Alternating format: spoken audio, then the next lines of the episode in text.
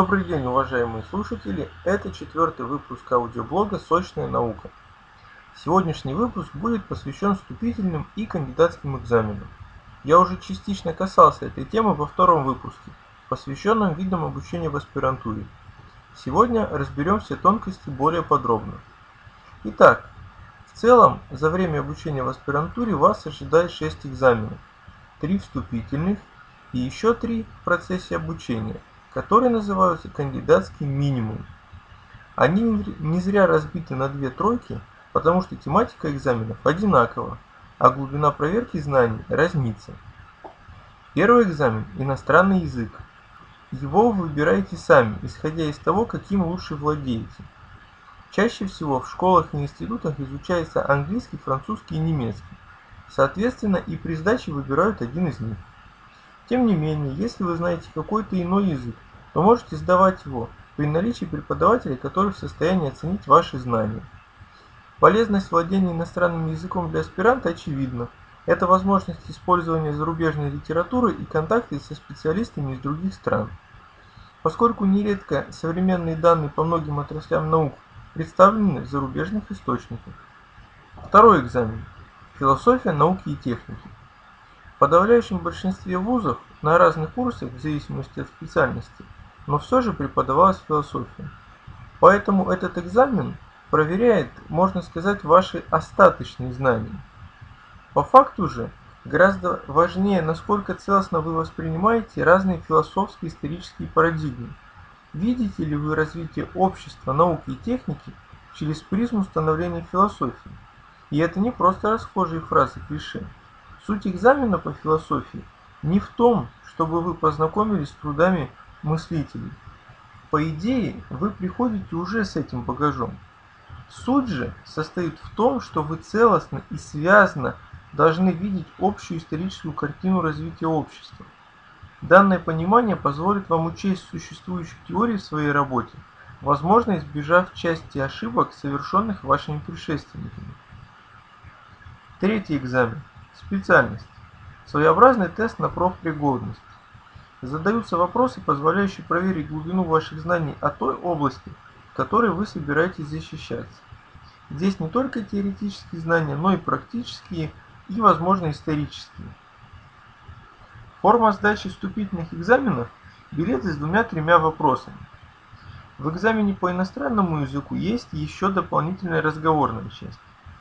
Список вопросов или тем для подготовки вам выдается, как правило, в отделе аспирантуры.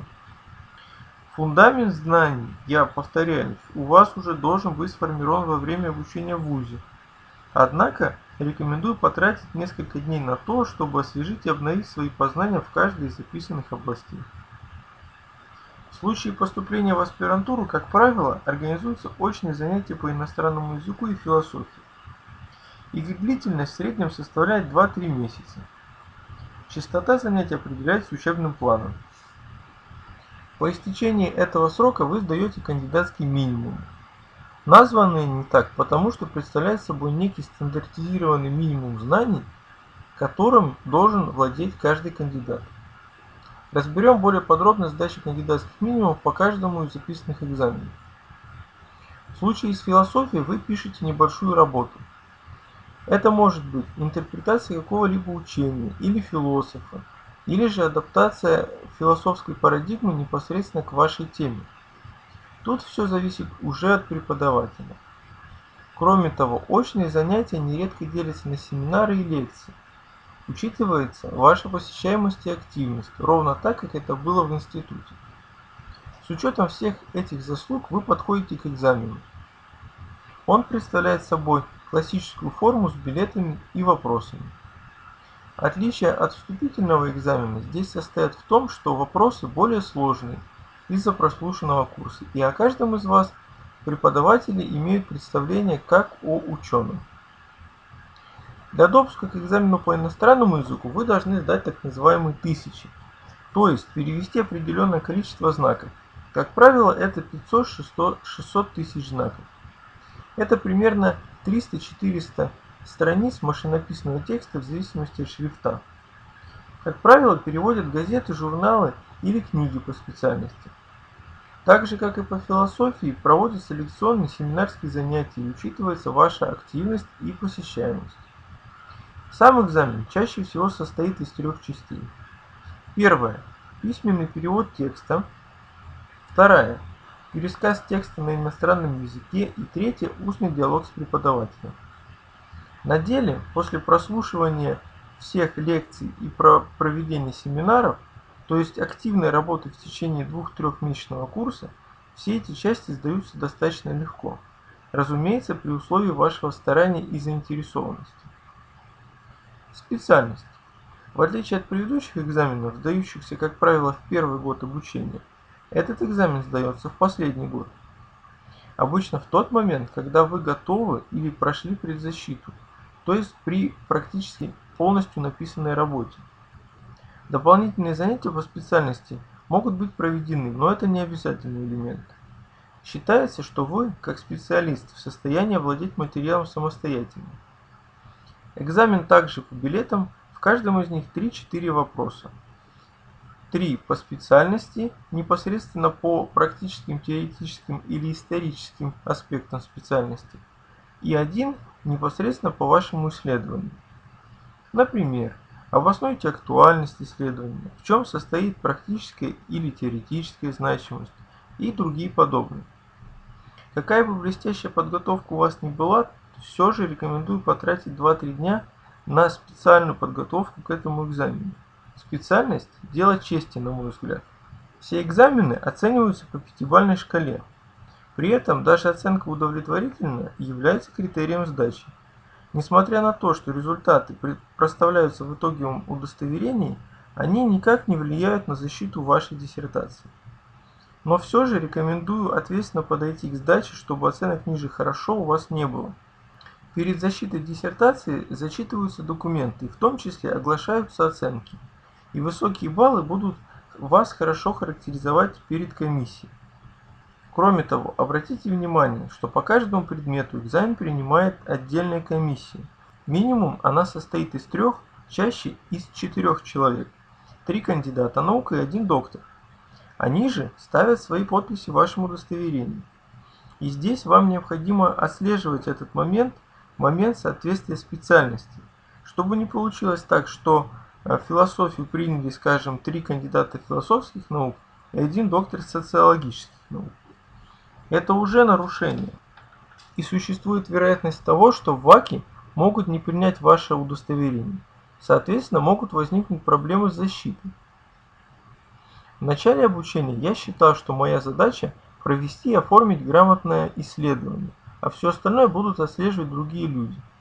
Это не так. Везде, где есть человеческий фактор, возможны ошибки.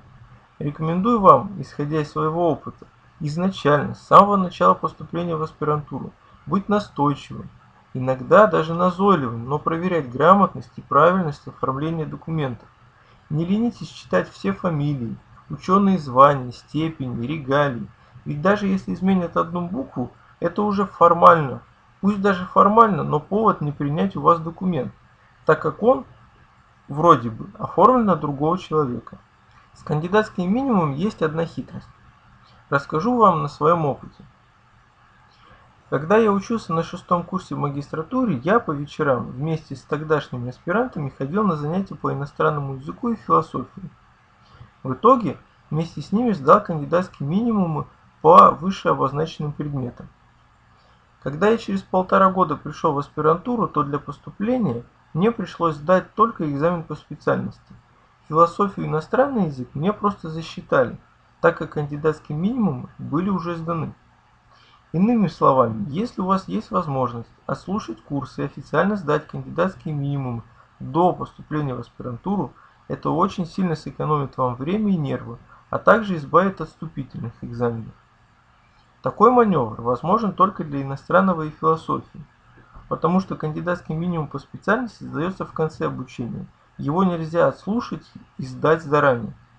Но даже возможность заранее позаботиться о философии и иностранном стоит использовать. Прошу заметить, что это не какой-то неформальный обходной путь. Это такая же ровно сдача кандидатских минимумов, как бы если это происходило в аспирантуре. Но из-за того, что вы делаете данный шаг заранее, вы автоматически освобождаете себя от вступительных экзаменов. Просто не все знают о такой возможности, а вот вы теперь знаете. Несколько слов о сроке годности кандидатских экзаменов. Согласно письму Минобрнауки от 28.10.2014 изменены правила подтверждения результатов кандидатских экзаменов. Согласно последним документам, на данный момент кандидатские экзамены сроков годности не имеют. Основой для этого заявления является приказ Министерства образования и науки РФ от 8 октября 2007 года номер 274 об утверждении программ кандидатских экзаменов.